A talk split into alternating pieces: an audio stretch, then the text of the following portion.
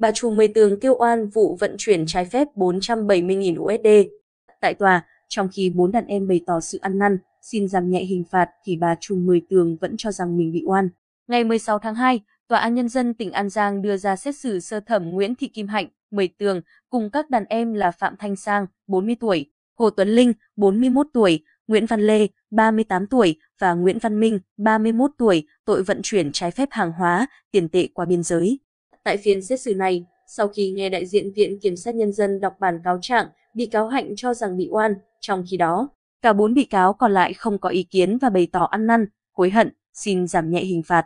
Trả lời hội đồng xét xử, Sang khai từ giữa năm hai nghìn không trăm mười tám, bị cáo làm lái xe thuê cho mười tường. Đến tháng mười một năm hai nghìn không trăm mười tám, Sang bắt đầu vận chuyển hàng hóa. Theo bị cáo Sang, mỗi tháng y thực hiện từ năm đến sáu lần vận chuyển hàng cấm từ Campuchia về Việt Nam cho mười tường và những chuyến này đều có Linh, Lê, Bình tham gia. Trong lời khai tại tòa, bị cáo Sang còn thừa nhận có đứng tên dùng nhà, xe, đất cho mười tường. Dự kiến phiên tòa diễn ra trong hai ngày, chiều nay, hội đồng xét xử quyết định tách bị cáo Hạnh ra riêng để tiến hành xét hỏi. Theo cáo trạng, khoảng chín giờ ngày hai mươi tư tháng sáu năm hai nghìn không trăm mười chín, Đồn Biên phòng Vĩnh Ngư Ơn phối hợp với Bộ Chỉ huy Bộ đội Biên phòng tỉnh An Giang tuần tra tại khu vực vành đai biên giới Rạch Trắc Di, phát hiện bốn người đi trên võ lãi chạy từ hướng Campuchia về Việt Nam có biểu hiện nghi vấn nên ra tín hiệu dừng để kiểm tra. Những người này liền cho phương tiện quay đầu cặp vào bờ, lên bờ bỏ chạy. Một người trong nhóm ném lại một túi ni lông bên trong có bốn trăm bảy mươi nghìn u ét đê.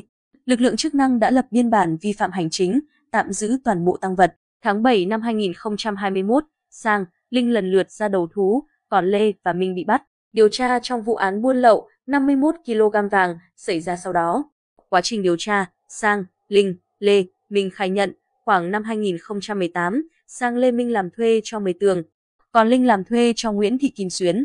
Trong thời gian trên, nhóm này thường tham gia vận chuyển hàng hóa, tiền tệ cho Hạnh từ Campuchia về Việt Nam. Được Hạnh trả tiền công mỗi tháng từ ba đến bốn triệu đồng thông qua người làm thuê tại nhà Hạnh. Tháng sáu năm hai nghìn không trăm mười chín, Hạnh chỉ đạo Sang cùng Minh, Linh, Lê qua Campuchia nhận ngoại tệ từ người tên Cốp, Tốt, người Campuchia, vận chuyển về Việt Nam để giao cho Hạnh.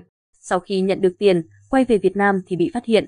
Sang báo lại sự việc cho Hạnh biết và qua thông tin báo đài nhóm Sang mới biết vận chuyển trái phép với số tiền bốn trăm bảy mươi nghìn u ét đê. Tuy nhiên, Nguyễn Thị Kim Hạnh không thừa nhận hành vi phạm tội. Đối với bà Xuyến, người này khai nhận không biết việc Linh tham gia vận chuyển trái phép ngoại tệ cho mười tường.